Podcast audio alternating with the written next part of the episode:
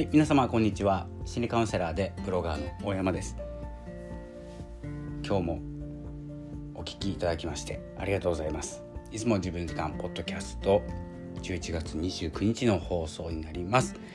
いかがお過ごしですか、えー、こちら札幌は今日は曇りですね。少し寒い気温になっております、まあ、寒い気温ってちょっと言葉おかしいんですけども、えー、気温が低く寒くなっております、えー、風邪などねひかないように、えお気をつけください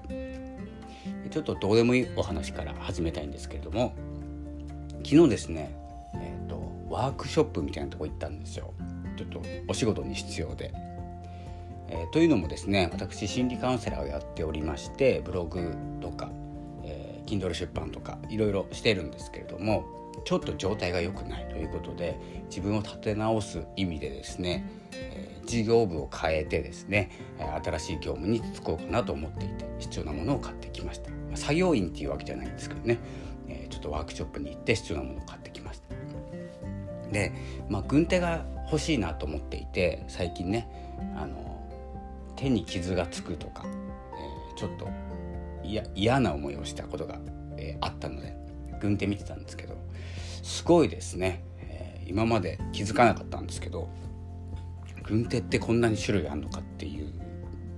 のに驚きました。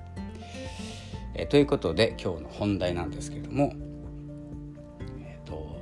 コミュニケーションっていうのは学ぶことじゃないっていうお話をしたいなと思っていてまあ、何が言いたいかというと,、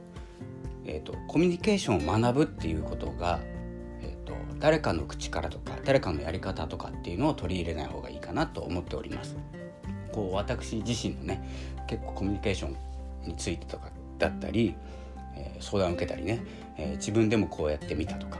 えー、上司とか部下、えまあ、管理者としてね会社に勤めたこともあって組織に勤めたこともあっていろんな人を見てきました。でコミュニケーションもいっぱい学びました。でもですねあの何て言うんですかね自分って一人じゃないですか。おそらく。もう一人ねこうパラレルな状態だといらっしゃるかもしれないんですけども基本的には自分って一人なんですよ。で自分対相手っていう組み合わせっていうのは世界で一つしかないんですよ。なので誰かがえーと、コミュニケーションがすごく素晴らしい、えー、得意な人がね僕も結構コミュニケーションについてとかお話しすることあるんですけれどもそれは僕対相手なんですよ。なので、えー、僕って言っちゃいましたね私が会って初めて成り立つコミュニケーションなんですね。なので、えーと、誰かからコミュニケーションを学ぶ、えー、こう考え方の思考をね思考力を上げていくためには必要かもしれないんですけどこの選択肢とか、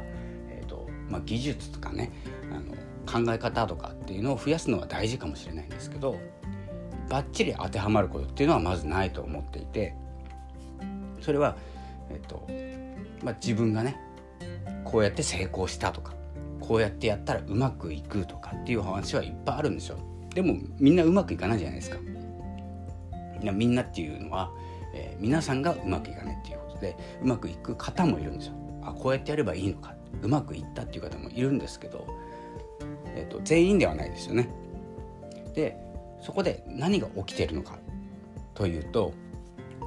あの何て言うのかな自分と相手これ職場の相手とかパートナーとかねパートナーは今ちょっと、まあ、変えれるかもしれないし、まあ、職場もね変えれるっちゃ変えれるんですけれどもなかなかね簡単に変えられないっていう人間関係あるじゃないですか。そんな場合に、えーとまあ、大事にしていただきたいことなんですけどコミュニケーションをどんどん学ぶっていうよりはあの何て言うんですかね自分のことを理解するっていうことが先かなと思います。その自分の理解っていうのは、まあ、自分らしさっていうね僕も自分時間っていうのを大事にしてますので自分らしさっていうのを出してほしいんですけど全部出せないじゃないですか基本的には。全部出しちゃうと,、うんとまあ、争い事になったりね人を傷つけてしまったりっていう結果にもなるので全部は出せないんですよ。でどうやってそうやってコミュニケーションとか自分を出すとか、えー、自分を、えーとまあ、しょ自分に正直になるとかね、えー、やっていくかというとやっぱりねこれあの相手を知ることなんですね。どう映っているかどう跳ね返っているかっていうのかな自分を出した時に相手に跳ね返って自分に入ってくるっていうのが自分の情報になるんですよ。なのであの自分が決めた自分っていうのは、うんと、なないと思うんですねほとんど。でこんな人間だとか、えー、こういうふうに思っているとかっていう誰かの意見で自分は作られていると思っているので何て言うのかな自分を出す方法としてはあの相手が自分をどう思っているかっていうことを知るっていうことですね。であの自分はすごく明るいとか自分はすごく真面目とか自分で決めているようなことがあると思うんですけどそれは誰かが言った自分のこと誰かに移った自分のこと、まあ、心理学の方で投影っていうんですけれども、まあ、自分をね、えー、こう投げるそして移るっていうことがですね、えー、あるんですけれどもそういった感じであの自分の情報っていうのは誰かに跳ね返ってきている情報だということなんですよ。ということは相手がどう思っているかっていうのが大事になってきていて自分を自分らしさ自分を出すっていうことは相手に移った自分はどうなのかということを知るっていうことなんですよ。でここまではねあの大体いろんな本とかにね書かれている相手は自分の鏡相手は自分の鏡だとかね言われることあると思うんですけどまあとは言ってもですねあの相手に映った自分を見てるわけですよ。鏡に映った自分を見てるわけです。で相手を知る自分を知るって結構難しいんですよ。であの今日本当にお伝えしたいことはあのどうあの映してもらっているかっていうのをあの決めていくってことなんですよね。それはあの気が合うとか、まあ、うんと仲間とかもそうなんですけど自分のことをよく映している鏡と自分のことを悪く映している鏡自分の考え方次第ではあるんですけれどもどちらの方の方とお付き合いをしているか向き合っているかってことですね。どんな鏡とその鏡を選べるとしたらどうしますか？自分を悪くかっこ悪くねあの映してる鏡と自分をよく映してる鏡。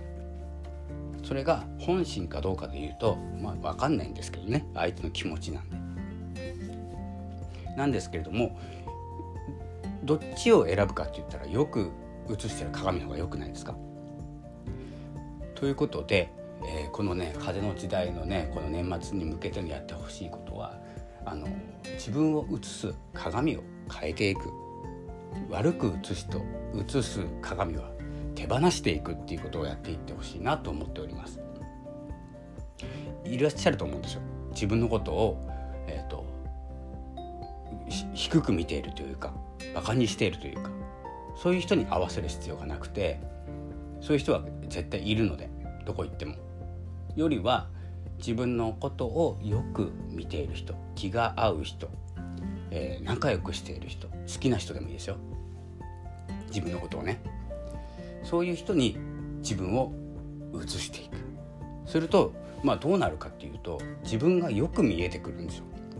で自分に自信を持ってえー、自分らしく生きるとか。えー、とですね。あの低く見積もった人の前低く見積もる人自分のことをね。低く見積もる人と高く見積もる人。見積もるって言ったらおかしいですね。なんですけどもよく映す人と,、えーと、悪く映す人、まあ、どちらを選んでいくかっていうことを決めていく。なのであの職場とかには絶対いるじゃないですか。嫌なやつって。嫌なやつって言ったらね言葉悪いんですけど嫌な上司ね。いらっしゃると思うし、えー、パートナーと合わないっていう方もいらっしゃるんですよなんですけれども、えー、そこをですね自分の意識の中で、えー、しっかりと区別をつけていくということを、まあ、人間関係でねやっていくとコミュニケーションはあの自分が思ったこと自分が気分がいいことだと進むじゃないですか。いつまでもあの気が合わないとか話が合わない人と合わせている時間をなるべく削ってゼロにはできないと思うんですよ。上司とか、えー、会社の同僚とかいらっしゃると思うので。なんですけれどもそこをこう調節していく。っていうことをやっていくと,、えーと、自分のねあの話しやすい言葉で出てくると思いますし自分を表現できるような